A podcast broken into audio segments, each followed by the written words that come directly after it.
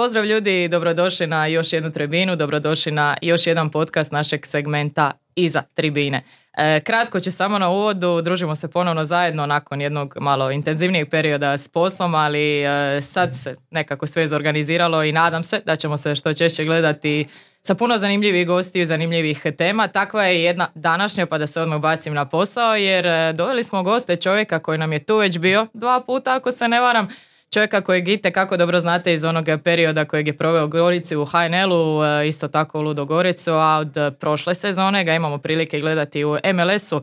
Možda nije najbolja konstrukcija reći gledati, s obzirom da od ove sezone u Hrvatskoj nažalost ne možemo pratiti prijenose MLS-a, ali ovo što ste do sad mogli vidjeti, ako ništa barem na društvenim mrežama, čovjek koji je svojim obranama zaustavio Čičarita, jednog Martineza, ove sezone i Mesija iz slobodnog udarca, Riječ je jasno o Kristijanu Kaklini koji mi se pridružio nakon odrađenog treninga jutros odmah. Da, i to istaknem. Kristijane, dobrodošao još jednom.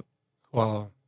Kakav uvod u jednom dahu, Bože dragi, treba mi sa 5 sekundi pauze, ali evo nas opet ujutro, to je očito neki termin eh, kad te krademo da nam, da nam dođeš u goste, ali vidim da, da ne smeta s obzirom na tvoj ritam i sve što si od jutros napravio do sad. Pa ne smeta, da, bolje ujutro odraditi sve, sve obveze da onda popodne malo više imati eh, vremena za sebe i za obitelj i pogotovo sad kad sam na odmoru, ovaj, pokušavam sve to ovaj, uvijek kroz jutro odraditi šta je više moguće i, i uživati popodne. Vratio si se u Hrvatsku, ako se ne varam, prije, prije par tjedana, negdje krajem listopada je završila sezona i ta, ta zadnja utakmica je bila u, u pitanju protiv New York Red Bullsa. Da. Ali da se vratim nekako na početak te cijele sezone, e, koliko sam popratila, nažalost po tebe nije baš najbolje startalo, imao si ozljedu leđa, ali to se saniralo i onda se krenulo opet tim prvenstvenim obavezama. Kako si zadovoljan sa ovim cjelokupnim prikazom, jer jedna povijesna sezona za FC Charlotte je u pitanju? Pa je, e, cjelokupno gledano zadovoljan sam sa sobom, vratim se nakon ozljede, prvi deset kola nisam igrao, u prvom mjesecu sam imao operaciju, tri mjeseca su bila oporavka, odradili smo to ovaj, e, jako dobro.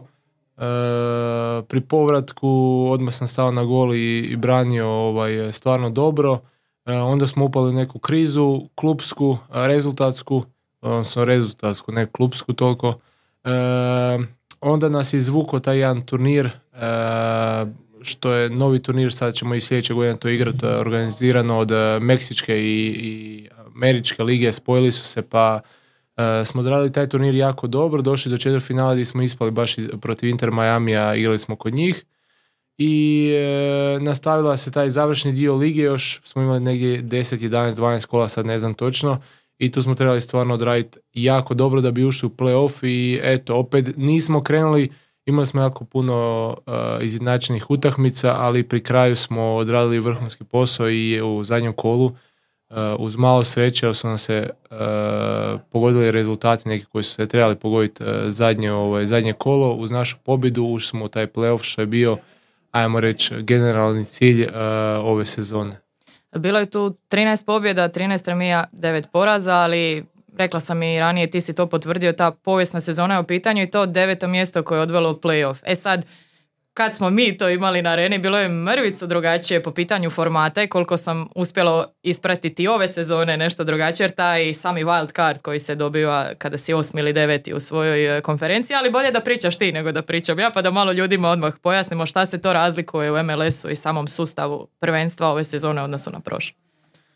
Pa da, ja ne znam od kud je došla ta promjena. E, znam da je ove sezone, za razliku od one prve naše, ušao St. Louis ko novi klub, onda se jedan klub sa zapada prebacio kod nas što je Nashville, oni sad imaju neparno momčadi, mi imamo parno, odnosno 29 momčadi sad ukupno u cijelom MLS-u i sad e, ne znam da li zbog toga broja i još se priprema sad jedna momčad na zapadu da uđe ne ove sezone nego možda sljedeće, e, San Diego, a i pripremaju tamo i možda i Las Vegas za kojih dvije, tri godine, tako da ovaj, možda zbog toga su već napravili, a i da bude što zanimljivija liga, povećali su za dva sudionika da, da uđeš, da dobiš taj wild card, znači deveto i osmo mjesto, da, da uđu taj playoff, on igra međusobnu utakmicu i onda starta taj uh, glavni playoff i da, ovaj, i da bude što više utakmica. To su ovaj, promijenili potpuno format jer je prošle godine bilo da, da prvak ne igra uopće prvu utakmicu,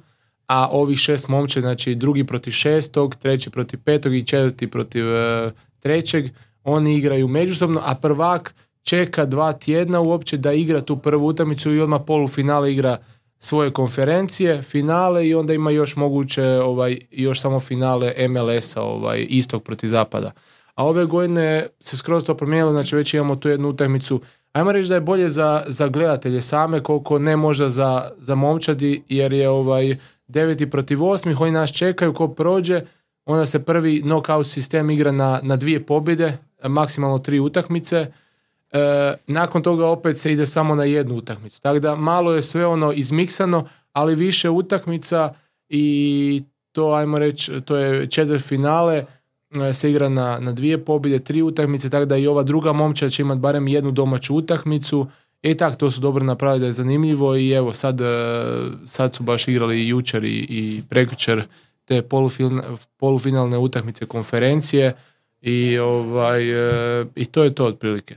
Je, uh, LAFC Houston je, čini mi se, jedan par i Columbus Crew i Cincinnati. Da, Sam da, dobro, da, dobro upratila. da. Uh, LAFC je nekako klub kojeg ću odmah spomenuti jasno, klub koji je prošle sezone osvojio taj MLS Cup. Kako gledaš ta četiri kluba ko bi, ko bi mogao do tog velikog finala, tko je nekako tvoj favorit? Pa LFC je ovaj, e, nije bio u takvoj formi kao prošle sezone u, kroz, kad bi gledali cjelokupno prvenstvo, ali u ovim važnim utakmicama igraju stvarno jako dobro i mislim da su sad došli do neke forme da su opet e, jako dobri, da su jučer pobijeli na primjer Seattle koji je ozbiljan i to su ga pobijeli u gostima. E, neću da se to ne dešava baš tamo, ali ovaj, isto gostujuće utakmice su jako je teško osvajati tamo tri boda E, pogotovo Seattle ima iza sebe isto, ja mislim da prosječno oko 20-25 tisuća ljudi, e, stvarno jako dobra atmosfera, ali mislim da za mene Cincinnati igra najbolji nogomet i da su oni glavni favoriti za osvajanje MLS Cupa. Je, pratit ćemo to ovaj, svi ljubitelji MLS-a svakako, jer čini mi se da je devetog prosinca, sad trećeg da se, da se igraju ta finala konferencija, ali u svakom slučaju da se vratimo na, na tvoj klub. E, pronašla sam podatak od 2017. niti jedan klub u bilo kojem sportu u, u, u tom gradu nije, nije izborio playoff sve do vas, sve do, do ove sezone i po kažem, društvenim mrežama, po onome što sam vidjela tamo, jako puno ljudi je bilo na tribinama, čak su se rušili neki rekordi po pitanju dolazaka, nekih 34 tisuća u prosjeku otprilike da, bilo mislim da je na otprilike da, ili da. 32 34 da, se zove, neka tako brojka nešto. je da, i tako da, ovaj, da istaknem i to sjajna podrška koju ste imali jasno koja je sasvim sigurno i doprinjela tome da se ove sezone ostvari takav rezultat. Pa je, mislim da je ovaj, eh, čak nevjerojatna ovaj, podrška naših navijača zato što smo imali jako puno eh, reći ću kikseva, čak i domaćih utakmica gdje smo vodili 2-0, 1-0 pa je završilo x i za svih tih utakmica oni su ostali i dolazili sljedeću utakmicu i bodili nas da bi u zadnjoj utakmici koja je bila daleko najbitnija e, gotovo nevjerojatno pobijedili Inter Miami koji je došao stvarno ozbiljno tamo igrat. I opet se došli su ljudi na utakmicu 66 tisuća ljudi je bilo na toj zadnjoj utakmici stvarno prekrasna atmosfera. Još u svemu tome ovaj, e, ti pobjediš. Imali smo dosta utakmice gdje su nas došli podržati i onda ili odigraš x ili izgubiš, a, a bilo je par utakmica gdje je bilo njih, ne znam, na otvaranju prvenstva je došlo isto tako 65.000 ljudi, u pred kraja utakmice izgubiš 1-0, pa dođu protiv Nešila isto, ovaj, zato što nam je to onako, blizu smo si pa je kao neki derbi, pa dođe preko 45.000 ljudi, pa isto u zadnjoj minuti primiš eh, penal, eh, izgubiš utakmicu. Tako da, Uh, hvala Bogu, ova zadnja utakmica se baš potrefila da, da uz njihovu podršku mi odigramo jako dobro i pobjediš utakmicu je stvarno bila prekrasna atmosfera. Kako je po tom pitanju stanje, osim jasno puno veće brojke i, i puno veći stadion i kapaciteti i sve to, kako to izgleda iz tvoje perspektive sada kada si dvije sezone proveo tamo, jasno ne može se usporediti sa Europom i sa ovim dosadašnjim iskustvom, ali generalno kako je ta navijačka kultura upravo, evo, na, na primjeru tvog kluba AFC e, Charlotte ili Charlotte, kako je mogu oslovljavati ovaj? Pa, Charlotte, Charlotte, isto, da, da, ok, dobro. E, po, po tom pitanju kako, kako to djeluje iz tvoje perspektive? Pa iz moje, uh, ovisno od kluba do kluba, uh, di igraš, na primjer, ima, ima uh, gostovanja di, di ima ljudi, ali ne osjetiš tu atmosferu, odnosno dođu ljudi gledati nogomet, navijaju, ali nemaju tipa navijačku skupinu ko, ko našu.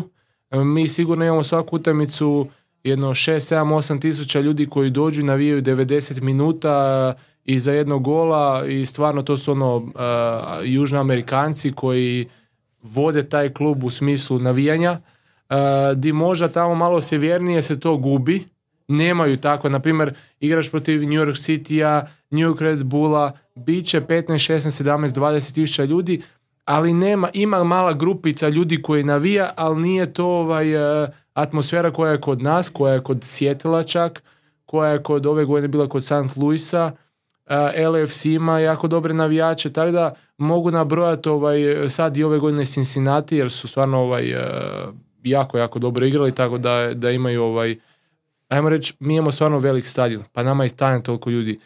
Cincinnati ja mislim da ove godine ima sve utakmice rasprodane domaće, svaka utakmica im je 25.000 ljudi zato što im toliko stane na stadion. Vjerojatno bi imali ove godine i više kako igraju, ali eto, ovaj, toliki je stadion, e, toliko im stane ljudi, ali e, kad bi uspoređivo, e, opet, od kluba do kluba, ali mislim da je atmosfera onako više europska, ajmo reći ako bi uspoređivo možda više sa Španjolskom ili tako, di dođu ljudi gledat utakmicu ili Engleska, di nema toliko navijanja, pod navodnike imaš tu grupu, ali više ih ono, dobar potez, uklizavanje, oni jako cijene tamo obrambene ovaj, intervencije i vratara i, i obrambenog igrača, zato što su dosta kroz taj NFL, tamo je dosta ovaj, toga uh, ovisno o obrani, da li ćeš imati dobar rezultat. Tako da oni to tamo više cijene i daju aplauz za, za takve poteze što ti godi ovaj ko igraču i, i lijepo je, lijepo igrat. Kad pričamo malo o svim tim utakmicama za one koji možda ne znaju od veljače, jasno pa sve do evo prosinca ako se izbori e, sama završnica e, se igra sezona, odnosno traje sezona. I to su utakmice maltene bez prestanka negdje do srpnja otprilike, sad je barem tako bilo neka, neka kratka pauza, jel da, krajem, krajem srpnja, početkom kolovoza se onda opet počelo igrati. E, pa bila je ta pauza uh, ako ćemo gledati MLS, da, ali igrao se me, u tom trenutku taj turnir sa mhm. Meksikancima, tako da ne znam, evo mi smo došli do četvrt finala, a bilo je onda još polufinale i finale u, u tjedan dana, tako da mi smo imali možda nakon te zadnje utakmice četvrt finala dva tjedna slobodno, odnosno jedan vikend si bio slobodan, drugi si već igrao. Mi, e, osobno Charlotte, nismo imali slobodno u tih 10-11 mjeseci, maksimalno sam imao tri dana, dva po tri dana slobodno.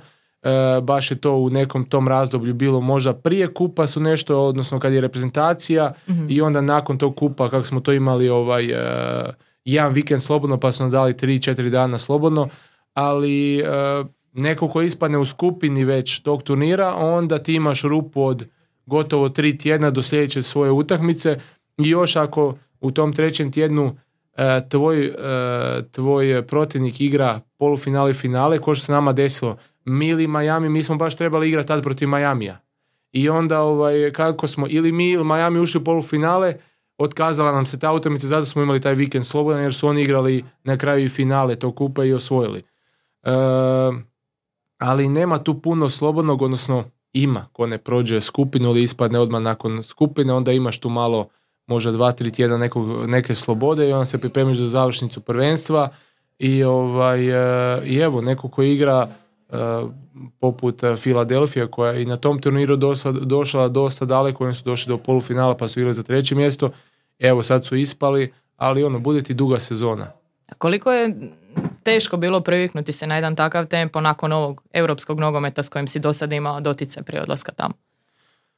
E, pa ne znam sad e, koliko je za mene osobno onako uđeš u taj ritam, ali e, teže ono pred kraj sezone već kad se nakupi tih utakmica i sad tog turnira, nema tamo previše subote srijede. Nema previše. Znači imaš možda, sad ću reći možda 7-8 puta u, u godini imaš subota srijeda, što nije toliko puno, na primjer ako igraš opet, mi svi pričamo o tome da, da igraš u klubovima Lige prvaka, onda imaš ti ritam subota, sreda, subota, sreda. Ko ne igra Ligu prvaka ili neko europsko natjecanje, nemaš takav ritam. Tako da, ovaj, e, ali tamo sad se malo zgusnulo zbog tog turnira. Prošle godine, kad nismo imali taj turnir, onda je bilo još tu više slobode. Onda se to, ajmo reći, produžavalo prvenstvo samo da, da bude duže prvenstvo i nismo imali toliko sreda. Ove godine smo imali puno veći ovaj, e, i puno jači ritam jer su nam morali ubocivati pa se odgađaju neke utakmice pa opet igraš pa ne znam tamo se čak nekad igra utakmica kad je reprezentativna pauza ako nemaš puno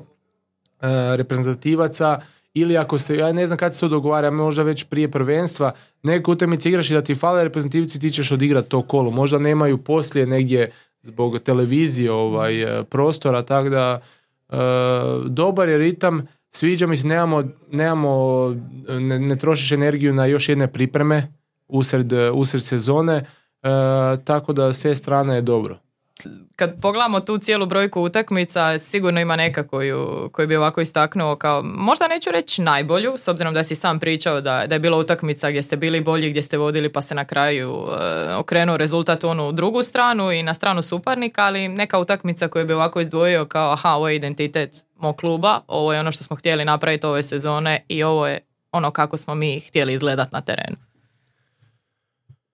Pa bilo je par utakmica koje smo odigrali na moje isto iskreno iznenađenje ovaj, jako dobro. Sad, e, normalno da bi tu stavio prva i jedna najbitnija utakmica ove sezone bila protiv e, Inter Miami, ta zadnja što smo odigrali stvarno jako, jako dobro. Sljedeća godina Inter Miami će biti prvi glavni favorit za osvajanje svih mogućih turnira, sve što će tamo postojati, to će oni biti glavni favoriti. Ali uh, još jednu utakmicu smo igrali stvarno jako dobro, to smo ovaj, baš nakon te, tog Meksičkog kupa igrali smo utakmicu protiv LFC-a doma. E, isto je došlo dosta ljudi ovaj na, na, na tribine i promijenili smo malo taktiku i na iznenađenje njih i nas odigrali smo stvarno jako, jednu jako dobru utakmicu na vrhunskom nivou, pobijedili 2-1 LFC i to nas je malo gurnulo isto da nam da poticaj e, da možemo i, i, ovaj, i napravili smo odličan korak. Bilo je tu dvije, tri utakmice gdje smo na gostovanjima odigrali jako dobro, ali jednostavno ove sezone smo imali toliko nesreće ili nismo imali dovoljno kvalitete da smo odigrali neke utakmice e, na vrhunskoj razini, ali smo sve prosili u zadnjih u zadnjoj minuti, u zadnjih pet minuta, ono, igramo protiv Nešila u gostima, e, jako je teško tamo osvajati bodove, mi e, zabijemo gol u 92. minuti, odigramo stvarno jako dobru utakmicu i zabiješ gol u 92. minuti i on odu va bank, ode im stoper u napad, izbe jednu loptu, on prenese, uvali se ispred našeg igrača, penal 1-1. I ono ti imaš na kraju, da smo mi ostali 0-0, mi bi rekli odlično, odigrali smo odličnu utakmicu. A ti kad zabiješ gol u 92. minuti i primiš ga u 95. 96. ti kod da si izgubi utakmicu. I nama se to dešavalo ono, jako, na primjer, 13 izjednačenih utakmica u 34 kola, to je stvarno ono raritet, možda i rekord lige ono po i to smo imali nekad pet izjednačenih u nizu. Od toga smo vjerojatno pet utakmice tri vodili i završilo x. Ti, ti računaš ti bi u glavi kod da si izgubio utakmicu. Znači kod da imaš tri poraza, ne da si usvojio bod. I ovaj, e, ali ove dvije utakmice bi možda istaknuo ono, i ne znam, bilo je tu i Atlanta u, u gostovanje da imaju jako dobru momčad tad sam, tad sam se tek vratio, pobijeli smo New York City doma, pa smo išli u Atlantu, pa smo pobijeli Atlantu. E, isto jako bitna utakmica u tom periodu, ne znam, u prvi deset e, kola kad me nije bilo, pobijeli smo samo dvije utakmice, onda sam se vratio, onda smo odmah tri od tri pobjedili, tako da ovaj, e, bilo je par perioda gdje smo stvarno igrali jako dobro, ali odnosno cjelokupno smo igrali dobro, ali smo malo bodova osvojili za, za razliku onako kako smo igrali. Prihvatili su te odmah dobro kad si stigao odmah tu prvu sezonu. Znam da je bilo na kraju tipa 6-7 clean sheetova, bilo je negdje oko 100 obrana, mrvicu manje i e, bio je nadimak The Creation Wall jer koliko sam, kažem, stvarno uspjela to i, i popratiti, stvarno jako lijep doček i, i odmah si nekako se nametno, odmah si se pokazao kao ono pojačanje koje su ono htjeli, htjeli su vratara koji će odmah dati nekakav svoj, sad sam htjela reći impact, učinak. I ovaj, previše članaka sam pročitala za, za pripremu, ali u svakom slučaju da se vratim na, na ovo, u kom sam smjeru htjela ići. Puno polovačim tu paralelu da, da uspoređujem ovaj europski nogomet i onaj američki. I sjetila sam se kad si bio zadnji put tu, pričali smo malo, odnosno pričao si malo o nekim novitetima, što bi ti uveo ovako u samoj igri, tipa postavljanje igrača u živom zidu i te stvari. Koliko su oni tamo iz tog iskustva otvoreni prema takvim novitetima i koliko ti možeš takve neke svoje ideje implementirati u, u klub? Pa e, prvo da se vratim na ovo, e, da su mi dobro prihvatili jesu stvarno, ovaj, e, mogu iskreno reći da sam isto tako koji 90% ljudi na Balkanu ili negdje drugdje tu u okolici podcjenjivo to sve ono Amerika, ideš tamo, ali hvala Bogu ja sam imao taj neki vremenski dio di sam se mogao priviknuti na taj nogomet jer sam prošao cijele pripreme. Masu igrača koji dođu tamo usred prvenstva dođu na tribine i onda počnu pričati joj pa tu ima puno prostora, bit će to dobro i onda dođeš dolje na teren i ti vidiš da je to stvarno jaki ritam. Tako da ovaj, imao sam e, hvala Bogu taj vremenski period da se pripremim, da vidim da se, ne da se uozbiljim, ja sam došao tamo ozbiljan, ali jednostavno misliš ono, naš, ne znaš di dolaziš. I, I onda sam se uspio stvarno dobro pripremiti tokom priprema i eto prvu domaću utakmicu oborili rekord gledanosti, bio sam igrač utakmice iako smo izgubili 1-0, stvarno sam odradio odličan posao i taj prvi dio prve sezone sam odradio stvarno ovaj, na vrhunskoj razini i od tud me ljudi pamti, tu sam ja izgradio sebe u, u Šarlotu. I od tud sve kreće i hvala Bogu da je tako bilo jer da bude kontra onda kad se vadiš onda je jako teško uvijek ono bude a dobro ali bilo je ovo ono. I tako i ove sezone bilo kad sam se vratio na gol, opet smo jako dobro i ja sam osobno krenuo jako dobro. Završio sezonu jako dobro, tako da mislim da je ovaj, ono, da imam dobru potporu tamo, uvijek će neko biti ko te ne simpatizira ili tako, to je, to je sasvim normalno i legitimno, ali cjelokupno gledano imam veliku podršku ovaj, od navijača i, i to mi godi i nadam se da će to tako ostati. E, što se tiče paralele i ove slobode koliko je imam, e, ja bih rekao da je to uvijek i ovisno o treneru. E, kad ti osjetiš, osjetiš podršku od trenera e, koju sam imao u, u većinu klubova, onda ti možeš i neke svoje ideje iznositi i, neću reći gurat, ali iznositi pa da trener to odluči je li je to ni, ili nije. E, ove sezone nisam imao takav odnos sa, sa trenerom i više sam bio povučen. E, odrađivao sve 100%, bio za momčad, ali jednostavno kad ne osjetiš tu neku uh, maksimalnu podršku, onda jednostavno je bolje uh, biti malo iza i ovaj uh, i, i čekat svoju situaciju. Jednostavno može se nešto i promijeni. Tako da to sam na primjer u Gorici imao, u Ludogoricu sam imao, pa čak ću reći prve sezone u Šalotu onako je bilo, a drugu sezonu sam onako malo osjetio da je to da ide nekako na drugu stranu ideja od trenera i onda se nisam htio toliko ovaj, uh, uh, gurat u to sve da ne bude to da, da ne eskalira sve. Mislim ne da eskalira, nego jednostavno vidiš da ja tako potpuno ne razmišljam, onda je bolje ono prihvatiti i ajmo vidjeti šta mogu ja maksimalno izvući od toga što trener traži od mene ili od momčadi i, i raditi na tome. Nego sada ja ono, ja mislim da bi ovo bilo. Ja nisam trener, ja sam igrač, ali kad imam trenera koji razmišlja onako ja, onda volim ovo nešto predložiti i, i usmjeriti možda onako kako igrač razmišlja. Neka treneri razmišljaju dobro, ali potpuno suprotno od igrača. Onda volim onako, ok, ali igrač ti razmišlja ovako. Znači ti kad si na terenu nemaš taj e, osjećaj možda ko što si vani. Možeš ti reći, imaj samopouzdanje, ali ako ti na terenu je to za tebe neka kritična situacija, kod primanja lopte, kod pritiska nekog, drugčije se osjeća igrač, možda on to baš ne želi, tako da, ovaj, ali ne znam što se tiče golmanskog dijela, tu imam golmanskog trenera s kojim imam dobru komunikaciju, ne znam, ja sam održao taj svoj živi zid, iako sam ove sezone dva gola primio pred kraj od e, baš iz Slobodnjaka, jedan je zabio ovaj Cincinnati, preko živog zida u same raše i to ono, nisam imao nikakve šanse, a drugi je baš bio protiv New York Red Bulla, e, isto ga je jako dobro zabio, e, bio sam jako blizu, e, možda u nekom drugom danu bi to obranio, ali vjerujem da sam bio da sam postavio zid samo onaka ga inače ljudi postavljaju ili golmani, da ne bi bio ni blizu ni kod ovog drugog gola. Ovaj. Kod prvog, na primjer, Cincinnati nisam ni izreagirao, jer je pogodio stvarno mm. fantastično.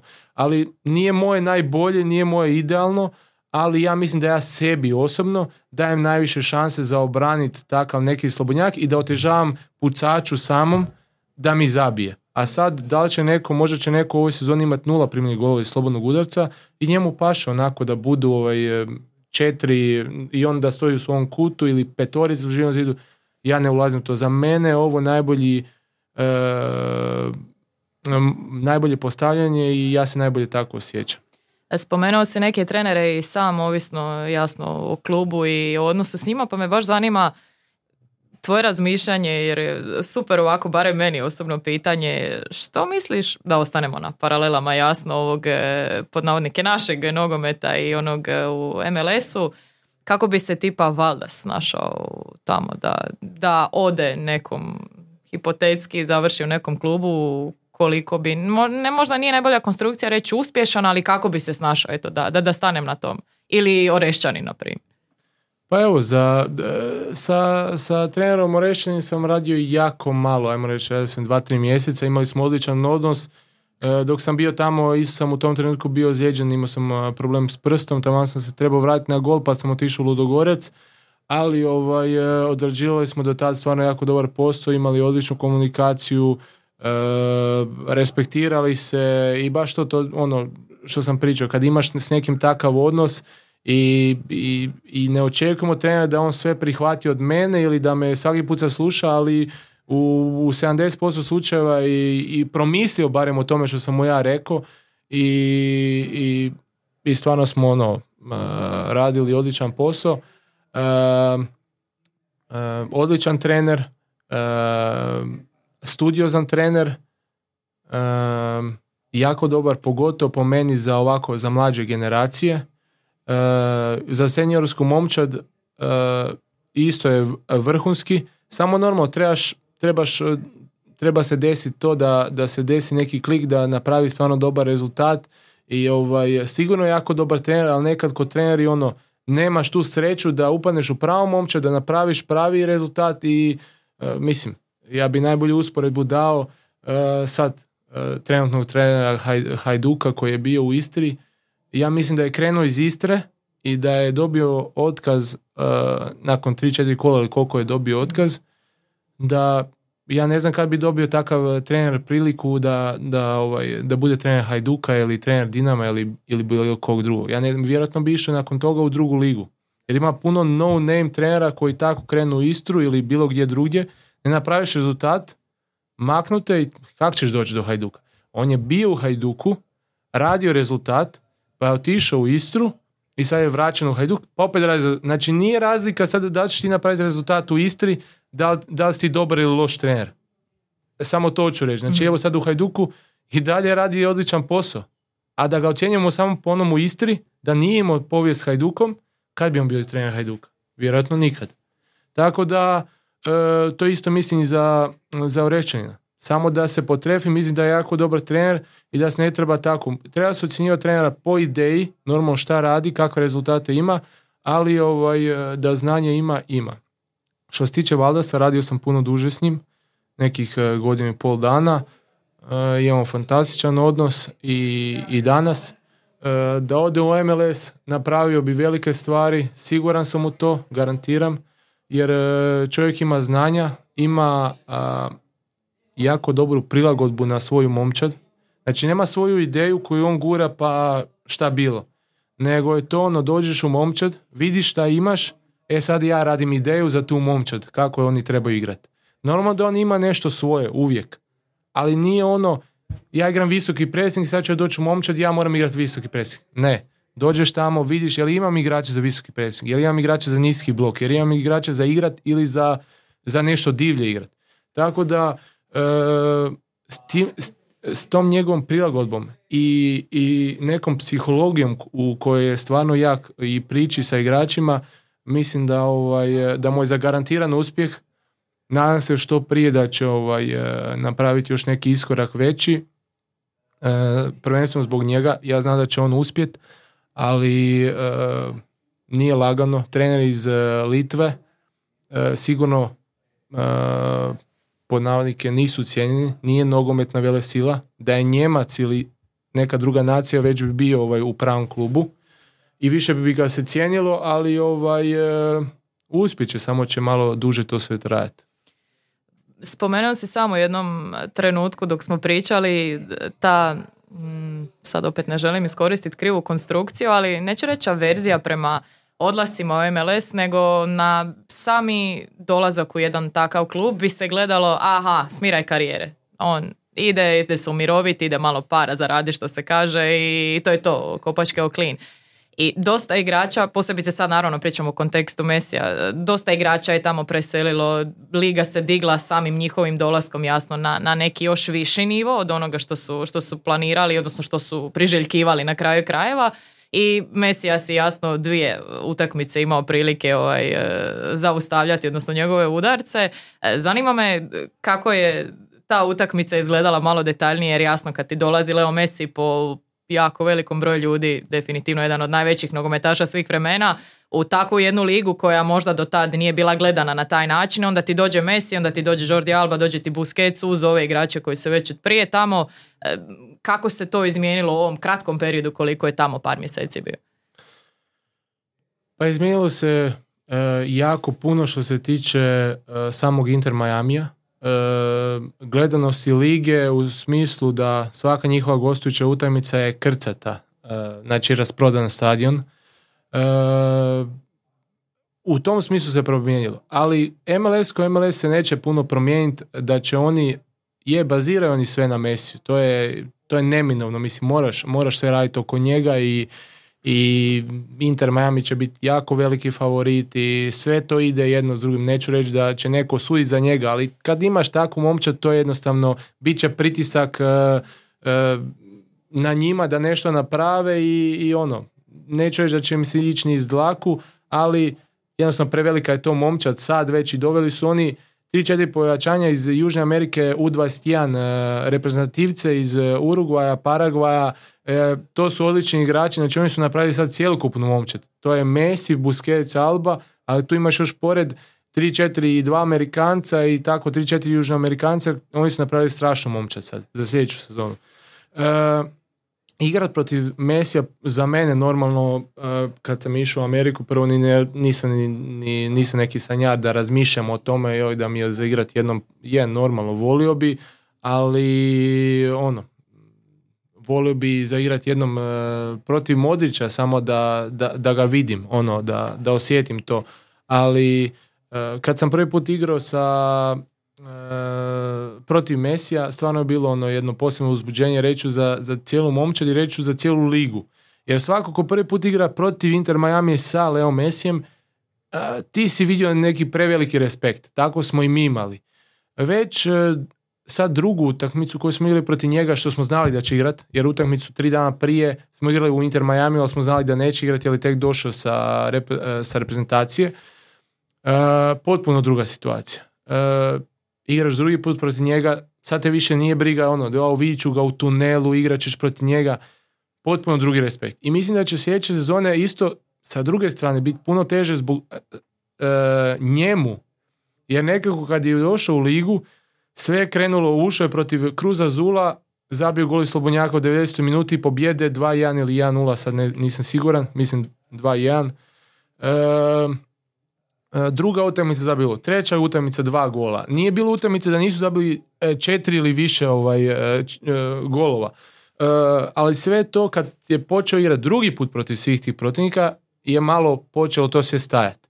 Tako da to je normalno po meni, ono cjelokupno to uzbuđenje, pogotovo zato što tamo puno Amerikanaca igra u svim klubovima, pa i nas, Europljana koji nismo imali priliku igrati na, na takvom nivou, ali ovaj, e, on, normalno da je vrhunski za ligu da dođe takav igrač i normalno da je za njega to neki smiraj karijere, ali za igrača ono što si me pitala, ovaj, e, zašto naši igrači gledaju tako, ovaj, gledao sam i ja, ali zato hoću sad pomoći svakom mladom igraču koji ima možda upite iz Amerike, odlična liga, prejaka liga, znači za neki razvoj mladog igrača. To što mi sanjamo da ćeš igrati u Njemačkoj, u Francuskoj, igrat ćeš, dođi u MLS, možda ne, nećeš htjeti nakon toga otići uopće u Europu nego u pravi klub. To je ona razlika što tamo kad dođeš i kad se privikneš na taj život, na, da ti ne pitaš za svoja primanja, da ti uh, letiš svaku utakmicu sa privatnim avionom, da nakon utakmice odmah ideš na privatni avion koji te vodi doma, ne čekaš jutarnji let ili nešto. Uh, uživaš u svemu tome. Uživaš i Liga ko Liga je stvarno, tamo ima toliko južnoamerikanca koje, za koje mi ne znamo. Ja ću reći moje osobno mišljenje. Uh, igrač iz Cincinnatija, Acosta, je najbolji igrač lige. Pored Messi je najbolji igrač lige. I da je Messi cijelu sezonu, ne znam ko bi uzeo MVP, ali ovaj igrač, niko nije čuo za njega. To je igrač, ja, ja nisam vidio takvog, ovaj, ono da me neko tako zadivio, pogotovo uživo igrao sam protiv njega, pa onda vidiš šta radi čovjek, ali to je strašno kako i tamo igrači igraju. Pogotovo desetke na koje oni daju novce, koji su DP, taj ovaj, uh, designated player, uh, stvarno svaka momčad ima dva, tri igrača, ono, čudesna sjećam se kad smo još na areni imali, baš da se vratimo na, na početak za ove igrače i što si sam rekao, e, u tom momentu u MLS-u, u Inter Miami su igrali uh, oba Iguaina, bio je Matuidi, čini mi se, i to je to. I kad bi neko pričao Inter Miami, aha, njih troje tamo. I, i to je ostalo, mislim, ostali igrači kao, ne sad doslovno da ne postoje, ali niko im nije toliko pažnje pridao i zato mi je baš zanimljivo da, da su složili jasno uz Mesija koji ne treba trošiti riječi po meni osobno, najbolji no. nogometaš. Ovaj, neću reći svih vremena jer jako malo smo vremena na, na, ovaj, na zemlji da bi se upuštala u tu raspravu s nekim ljudima koji su puno, puno, ovaj, koji to puno duže prate, ali u svakom slučaju E, što sam htjela reći, da, da, da se vratim na priču i za mlade igrače. Bože, samo skačem s teme na temu da sam odradila trening jutros, da nisam popila kao. Ovaj, jasno u kom smjeru idem s ovim s mladim igračima kad je Bijuk prelazio iz Hajduka u LAFC, točno se sjećam komentara. Šta će tamo, ko, ko je vidio mladi igrač da ide tamo? I, i, i drago mi je da, da si ti potvrdio to da je zapravo puno, puno prostora za napredak i u jednoj takvoj ligi ali često se postavlja pitanje šta onda s reprezentacijom. Na njegovom primjeru možemo vidjeti da je on u 21 reprezentativac i dalje i da se njemu, ajmo reći, taj reprezentativni status nije promijenio u kontekstu njegovog odlaska iz, iz Hrvatske, iz jednog hrvatskog kluba ali ovako generalno kako ti gledaš na to, može li se jedan igrač koji ode tamo, možda ovaj mladi reprezentativac nije neka, neki najbolji primjer, reprezentativni primjer, ali za nekog seniorskog igrača koji možda puca na svoje mjesto među reprezentativcima u toj kategoriji, može li se nadati tome kad ode u MLS kojeg evo, primjerice u Hrvatskoj nažalost ne možeš pratiti? Pa po meni to je sve pitanje, ako gledamo tu sad skautsku službu ili neko ko prati, ti možeš pratiti MLS normalno preko, ovaj, šta znači da mora trener ići gledati utakmice, ok, pa i to možeš, odeš tamo na dva, tri tjedna, pogledaš par utakmica pa vidiš je li jesi ili nisi. Što se tiče nekog, ono, ja znam šta ljudi pričaju kao predaleko je, kako u 21, jer smo mi navikli da smo svi u Europi. A kako ja, ne znam, kako onda Messi, Suarez i ovi igraju svi za Argentinu, Uruguay, kako oni putuju? Kako oni potroše toliko vremena, vjerojatno Suarez, mislim Suarez, kad je bio u Španjolskoj, ja ne znam kakvi su to letovi da ti dođeš do Urugvaja. Ja, ja imam prijatelje koji je u Urugvaju, pa on iz Amerike putuje po, ne znam, 10 sati da bi došao do svog grada. Ta, a, a puno je bliže tamo, već smo mi, ono, ajmo reći, ono, dolje od Ozdola ili ta srednja e, Sjeverna Amerika, pa, pa mu je muka doći. Tako da što se tiče tog putovanja, Gle, za par godina uh, MLS ako počne rasti ovakav raste, sve više će se igrači tamo preseliti i više se neće pričati o tome. Biće to nešto normalno. Mislim, gledat ćeš, imaš, uh, uh, platiš Apple TV, gledaš utakmice i, i, to je to. Pratiš ili odeš tamo, pogledaš, budeš tamo dva, tri tjedna, pa se vratiš u Europu. Ako je pitanje toga da li ti možeš popratiti tog igrača. Možeš ako hoćeš, to je uvijek tako. Mislim, ono, normalno, mi gledamo iz Europe da, da je sve bilo u Europi, da sve bude blizu, da sve bude jednostavno, ali ima igrača koji će, sve više će igrača igrati tamo, a pogotovo, mislim, ako gledamo samo to, kako su i ostali igrači ovi U21 što igraju, što ih mi dovodimo od ko zna kuda, pa idu igrati za svoje i, i afričke momčadi, pa evo sad imamo primjer iz Gorice e, di je ovaj, Endokid dobio svoj poziv. Mislim, ljudi dobe, pratiš igrača, ako hoćeš pratiti, pratit ćeš ga i on će doći. Imamo i mi u svojoj momčadi dva Poljaka koji sad je jedan bio stalno pozivan Sviderski, a svaki put ode na okupljanje, ode tamo, igra utakmice, vrati se. Mislim, to ti je ono. Normalno da je njemu lakše možda da igra u Europi, ali sad je takva situacija da igra tamo i ljudi ga tamo prate. Dosta reprezentativaca tamo ima koji putuju i, i za Europu i za ovaj, dolje Južnu Ameriku i to je nešto normalno. Tako da... Da, e, baš u kontekstu te popraćenosti e, ne znam, mislim da je samo da Apple TV da se, da se ne može na niti jednom drugom ovaj sportskom programu gledat. Ali da, ljudi se, ljudi se snađu definitivno. E, spominjala sam naše igrače, osim Bijuka, jasno, e, Župarić je u Portland Timbersima i Real Salt Lake tako je. E, jesi li u kontaktu s njima, čuješ li se...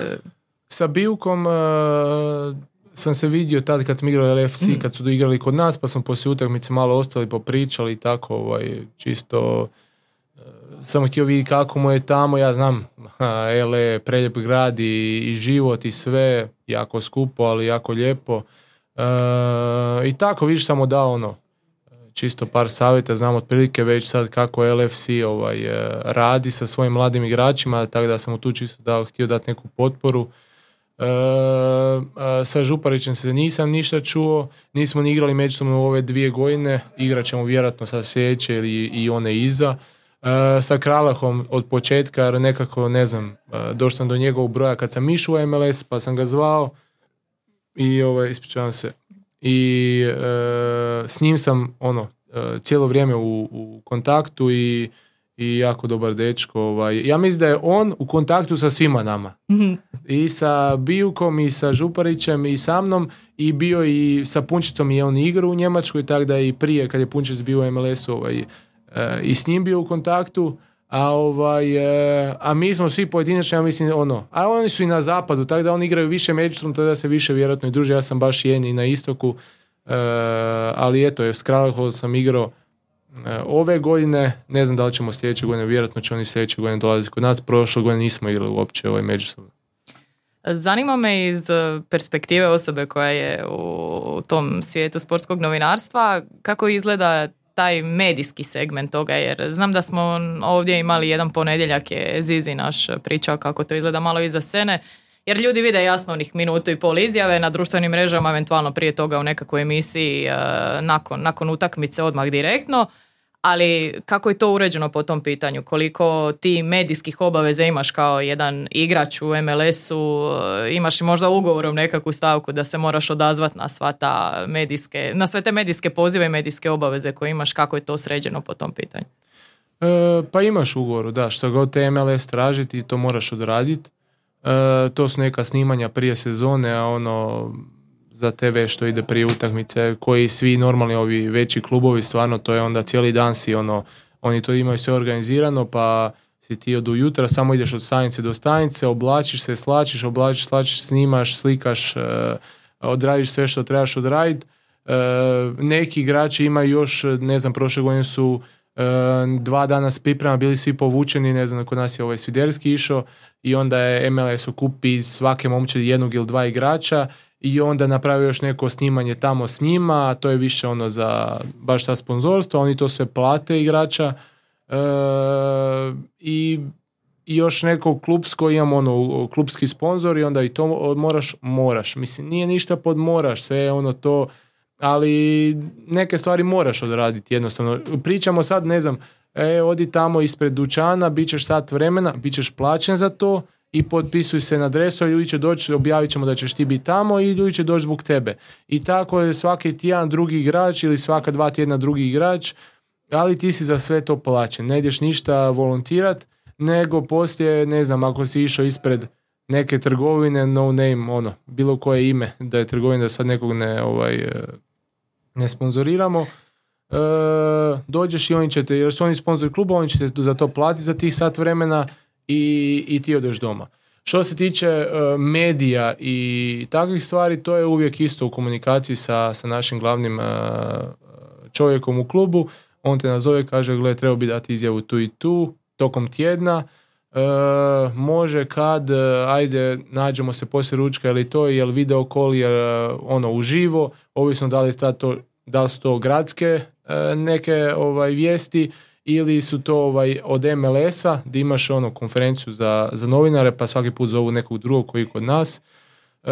tako da ima tih obveza onako dosta, nakupi se, ali nije sad da je sad svaki tjedan da si ono, da negdje letaš. Više si koncentriran na svoj dio posla i, i odrađivanju treninga i svega toga, a ovo sve dođe još sporeno, pa ne znam, pa snimiš nešto za navijače, pa imaš dosta, ajmo reći da i dosta toga odrađuju sami Amerikanci. Njima je to i zanimljivo i puno su popularniji u gradovima, e,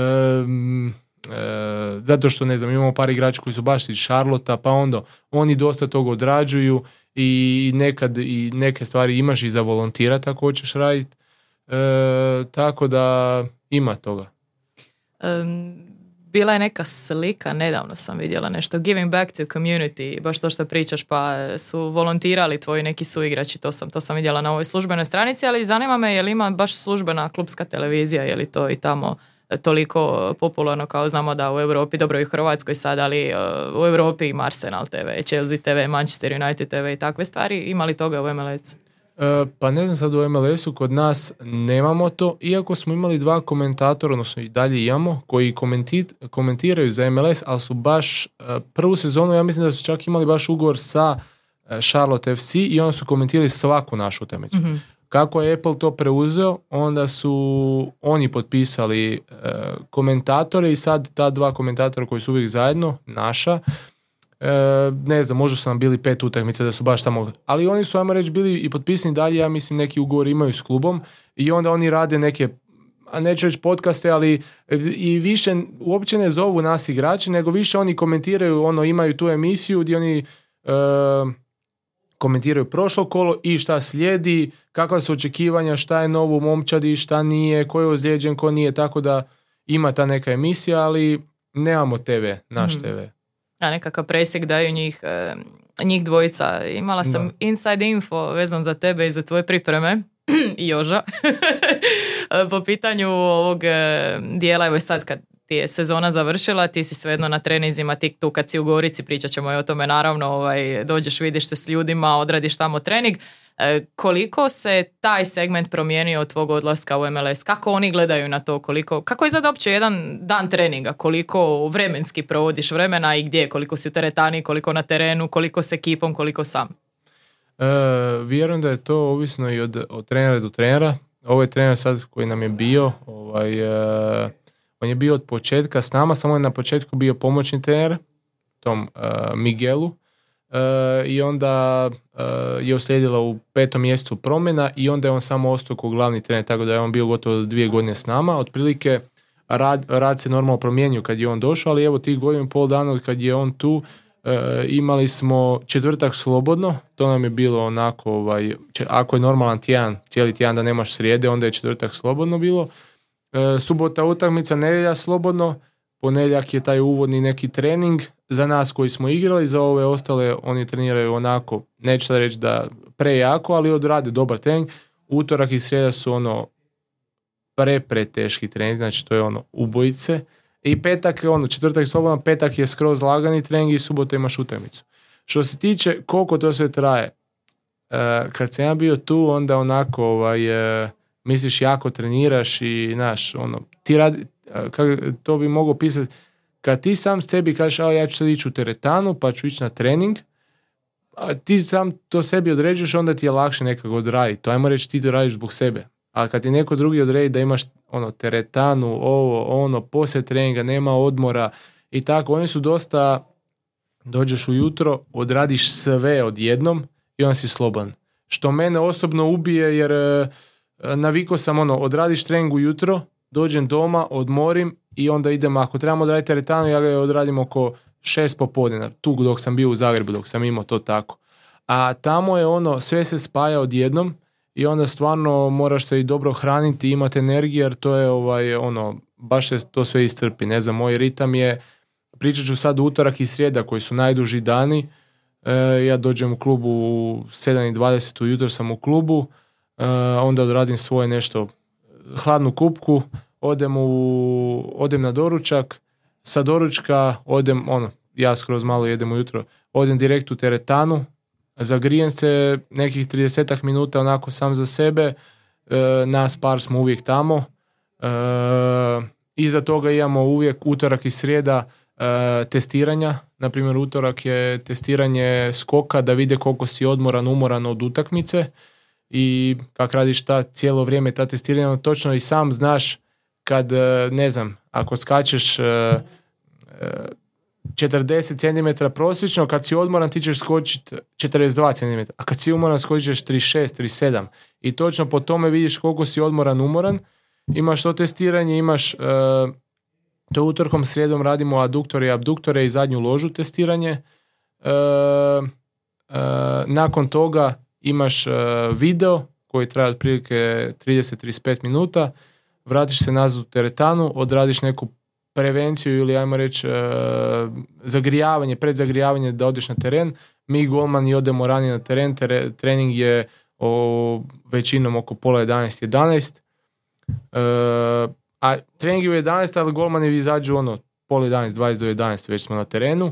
E, od 11 do 1 si na terenu, vratiš se unutra, presvučeš se, nešto pojedeš prote, proteinsku čokoladicu ili nešto tako, shake ili e, nebitno, nešto da ti malo vrati energiju, ideš u teretanu, negdje od 1.20 si do, do 2.20 u teretani, presvučeš se, tuširanje, možda neki tretman ako imaš tretman i imaš ručak, znači taj utorak, sredu ja sam doma oko, dođem doma u 7.20, vratim se doma oko 3, tako, ovaj, to je, to je utorak se, to su stvarno ono, teški dani i pogotovo po ljeti nama je jako vruće, velika vlaga, nemaš zraka, to te iscrpi na nekim trenizima izgubiš po, imamo to vaganje prije treninga, nakon treninga da se vidi samo koliko si tekućin izgubio, ja nekad izgubim po 5 kila ovaj, na, na samom treningu. Uz, uz što piješ vodu i sve i onda je to ono, ali tamo je stvarno, ono, ja ne znam kako igrači izdrže tamo ritam, ja ono, umirem, uh,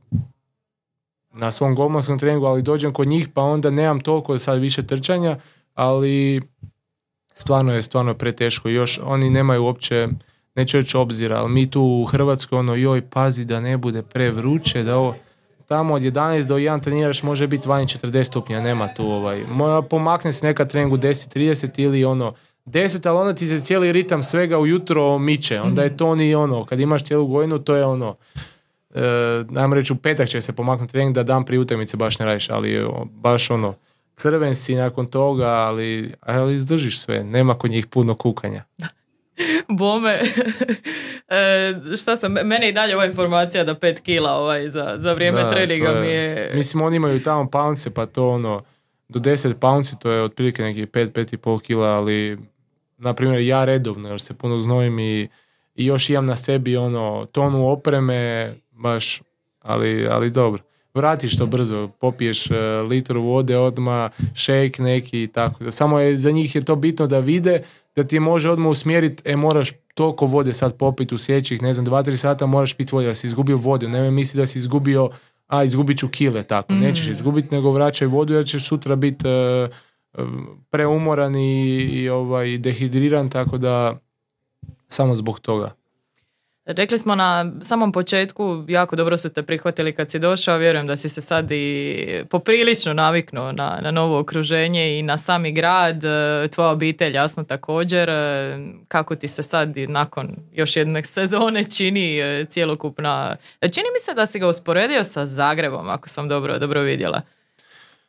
E, teško je uspoređivati tamo gradove, pogotovo moj sad Charlotte, ono,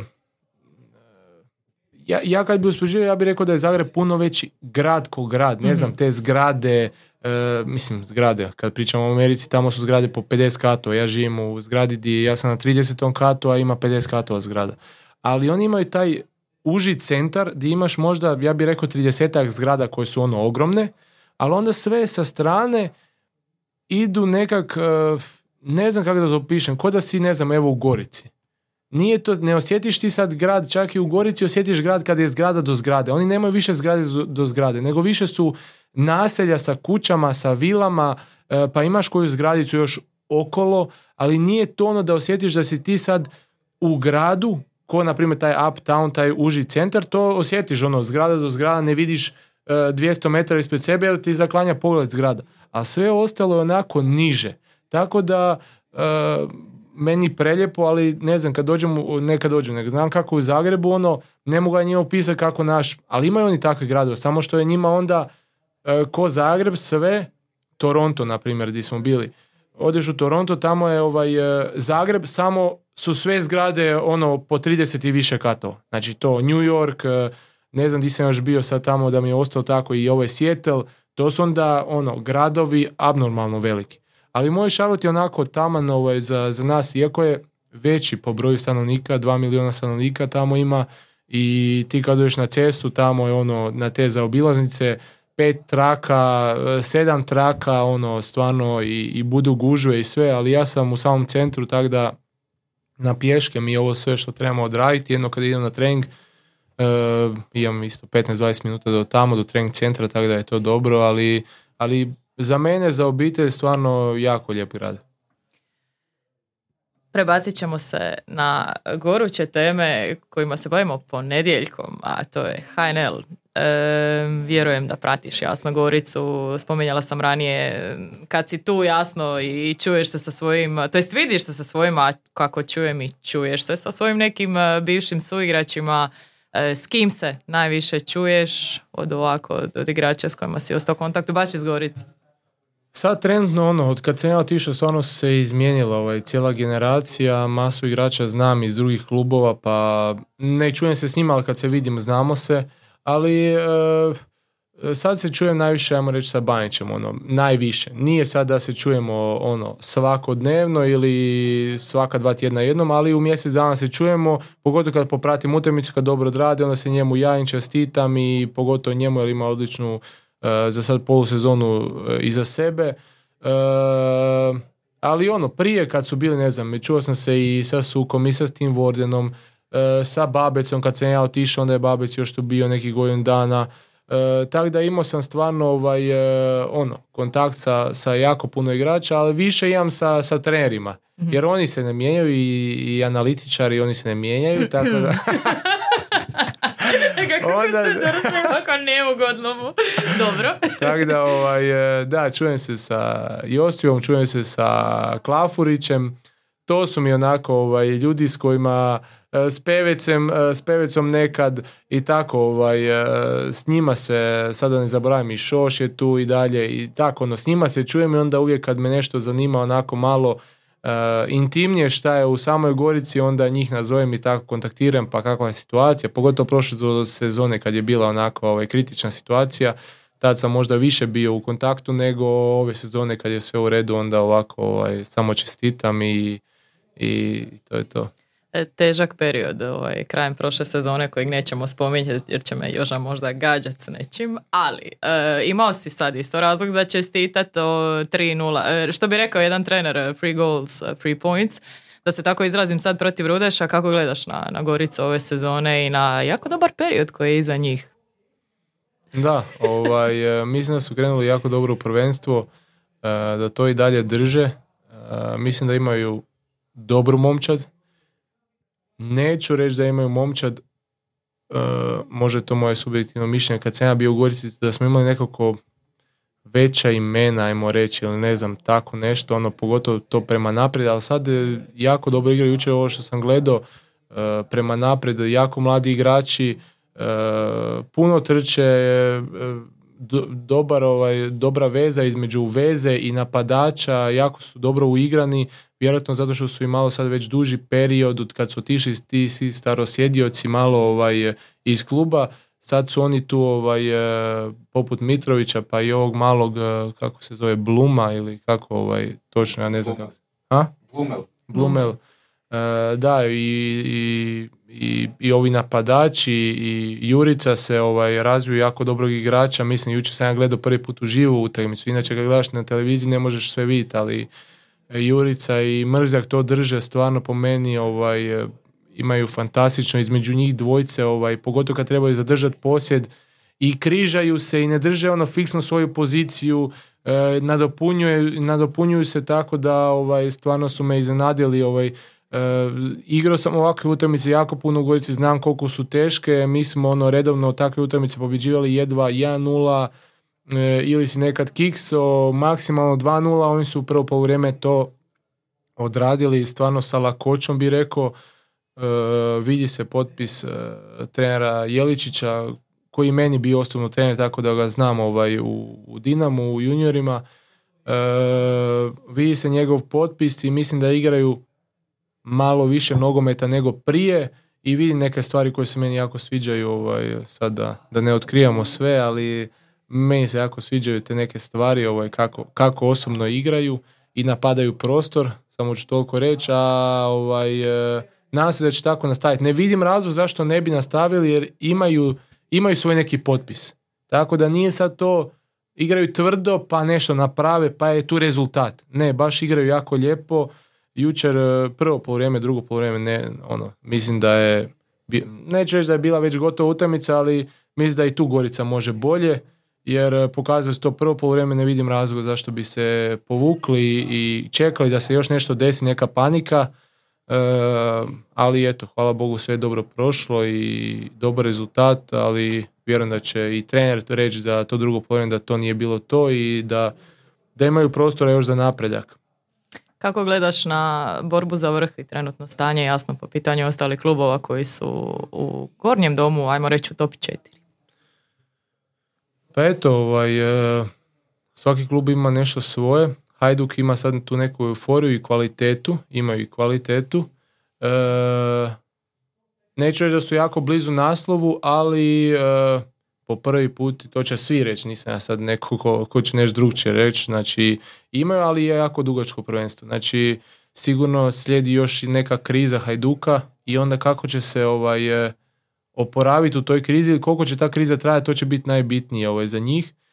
E, za Dinamo, ja mislim cjelokupno gledajuće, e, gledao sam sad protiv Osijeka, mislim da su odigrali jednu po meni jako dobru utakmicu, primili e, bezvezan gol, ali E, cjelokupnu utakmicu su zaslužili po meni pobijediti. E, nije da Osijek nije imao svoje šanse, Zagorac je obranio prvo poluvreme Jan Zicer, drugo poluvreme je nogom dobro izreagirao, ali opet cjelokupno gledano Dinamo je onako mljeo, radio, radio, imao prilike drugo poluvreme posebno i trebali su završiti tu utakmicu na 1-0 za 2-0 zabiti i završiti tu utakmicu i to je bio kraj. Ovako su primili gol, hvala Bogu zabili su onda i pobjedili zbog uh, i trenera Jakirevića kojeg, kojeg jako dobro znam i koji me trenirao. Rijeka mi se jako sviđa kako igra, ovaj, e, mislim to je već od Jakera krenulo, sad je trener Sopić samo to držao. Unio nešto svoje, ali obožavam kad neko toliko imaju dobre ovaj, šutere i da toliko pucaju po golu, znači oni se ne libe puknut po golu iz bilo kakve situacije. I to mi se toliko sviđa da je to, ovaj, e, mislim da Rijeka da ide na, na neki drugi stil igre, da igraju nogomet i da čekaju pravu šansu, da bi bili sredina tablica prema dolje. Ali kakvu kvalitetu imaju, oni ja mislim koriste to maksimalno. Od Fruka, Jankovića, uh, uh, ovog Pašalića sad, znači imaju takve igrače koji imaju takve šuteve, znači koristi to. I, i ja mislim da ko je to prepoznao, prvi je Jakir to uveo, na početku sezone su tako već ono, e, i te europske utakmice igrali da imaju, ne znam, po 15, 16, 20 udaraca prema okvira golu, a sad koliko u okvir, to je uvijek upitno, ali desit će se nešto, kad pucaš, e, nešto će se desiti, neko odbit će se, e, golman će ispustiti loptu, pogodit ćeš rašlje nekad da i ne misliš da možeš pogoditi. Tako da, mislim da su u tom segmentu ovaj, fantastični i samo nek to drže. I to su glavna tri favorita po meni za, za osvajanje naslova.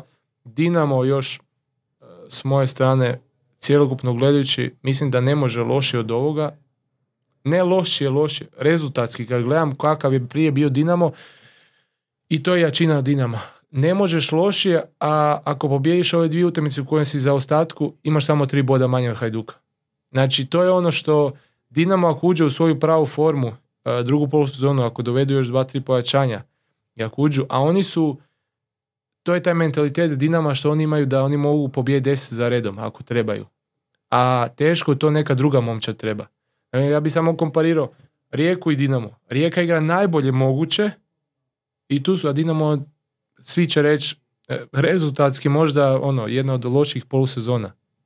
Realno. Mhm. Ali po bodovima kad gledaš, o, ja mislim da su čak Rijeka i Dinamo izjednačeni možda, ili nisu, ili možda je Rijeka bod dva u prednosti ako gledamo ove dvije utakmice da se odigraju od Dinama.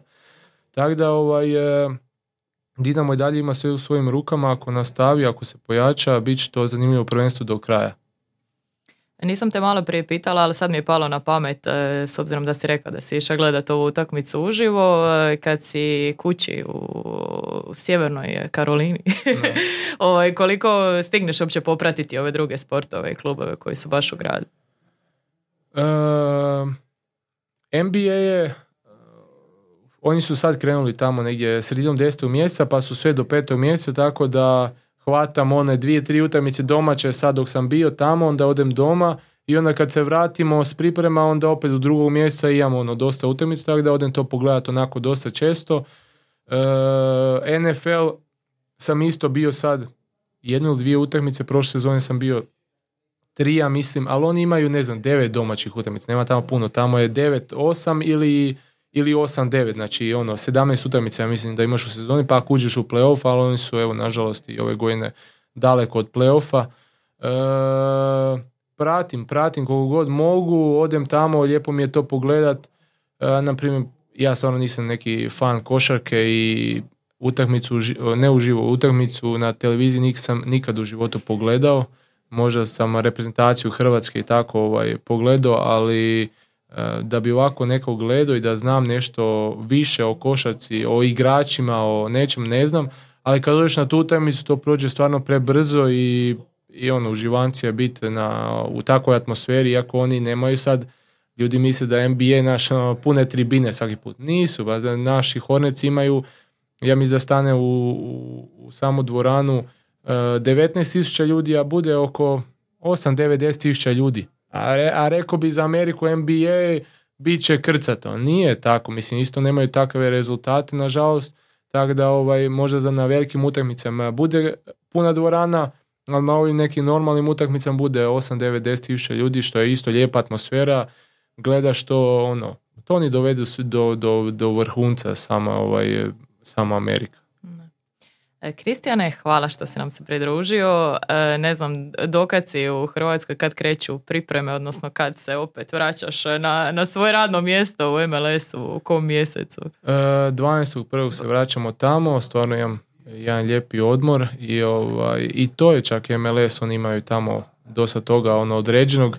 Ne smiješ više od šest tjedana priprema imati zato što je tako duga sezona da ne bi neko ovaj, određivo ajmo se vratiti dva tjedna prije pa ćemo mi trenirati da budemo spremni nego MLS je odredio da se tad i tad može krenuti sa pripremama jer oni, oni tamo sve imaju to ovaj, ono striktno jer znaju imaš i taj kup i cijelo prvenstvo i sve imaš kroz sezonu toku utakmica i svega da nema smisla da dođeš da treniraš 7,5 tjedana i ubijaš nekog pa onda krene prvenstvo tako da ovaj, eto prošle godine smo krenuli ranije.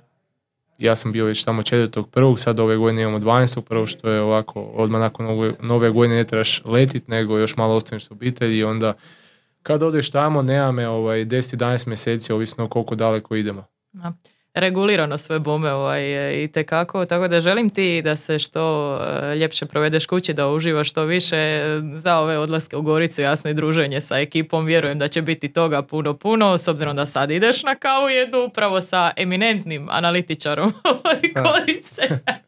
A zašto koji se skriva iza Koji se skriva, i to sam ne znam zašto on ne vodi ovaj nekad. E, da. Kad god sam ja tu bio, nikad ga nisam vidio preko puta mene ovaj za mikrofon, nego uvijek... Jednom, jednom da, mi je... jednom, jednom je bilo, je, je, je, je. Iako, ja se slažem da mi nam Joža treba više ovdje ovako. Ovako tu, da dođe, da, da iskomentira, da, da pita nešto. Da. Ne, ako neko slučajno ovaj, nije pogledao onaj prvi podcast baš kad nam je Kristijan bio gosti, kad se malo više dotaknuo Gorice i Ludogoreca i to je bio taman prije nego što si išao MLS. Da. Ta, taman taj period, da, tako da stavit ćemo link i toga svakako, pa ovaj, možete odmah nakon ovog podcasta utvrditi gradivo ako ste već ovaj, pogledali, ako niste jasno saznat nešto što mi danas nismo, jer ovaj segment iza tribine, da Bože čovjeku, da, da, da pojasnimo ideju sad na samom kraju jer to tako ide, e, pričamo o temama kojima inače nemaš prilike pričati. Znaš, ljudi te dovedu pa pričaju o tvojoj karijeri, pa, ali ovaj baš segment o MLS-u, bar ja osobno nisam naša da si negdje onako sat vremena sjedio i pričao isključivo o, o sezoni, o ligi, o razlikama i tako dalje. Tako da hvala još jednom što si nam se pridružio. Hvala vama obojema i evo, uživo sam. Lijepo je čuti. Za prvi podcast kad sam se vratila. Ovaj, dobro. E, idemo dalje s našim programom. Ja da sam na prijenosu, kod da prijenos odjavljujem. E, gledamo se već, čini mi se, sad ćemo najaviti idući tjedan, možda ona iza, zavisi kad ovaj, dohvatimo jednog našeg kolegu za, za to da dođe iza tribine, ovo je javni apel da više ne izbjegava naše pozive, ali dobro. Ovaj, kad... jučer, jučer je rekao da misli da ovime danas se on izvukao iz te obaveze. Ne, ne, ne, ne, ne. ne. Bi, doće ovaj jedan naš ko... A znaš Zizija, Bože dragi. E, Zizi bi nam trebao ovaj, biti u, u, gostima, tako da evo sad svi u komentare dolje Zizi odazovi se na poziv. I to je to. E, hvala što ste nas pratili. E, nadam se, kažem, da ćemo ga uspjeti nagovoriti već sljedeći tjedan pa da se onda opet gledamo, slušamo, družimo. A s obzirom da mi je Joža ovaj, stavio ovaj podcast u vrijeme kad mi je emisija Lige prvaka, uključite se na poluvrijeme. to je to. Čujemo se, gledamo se, vidimo se. Pozdrav.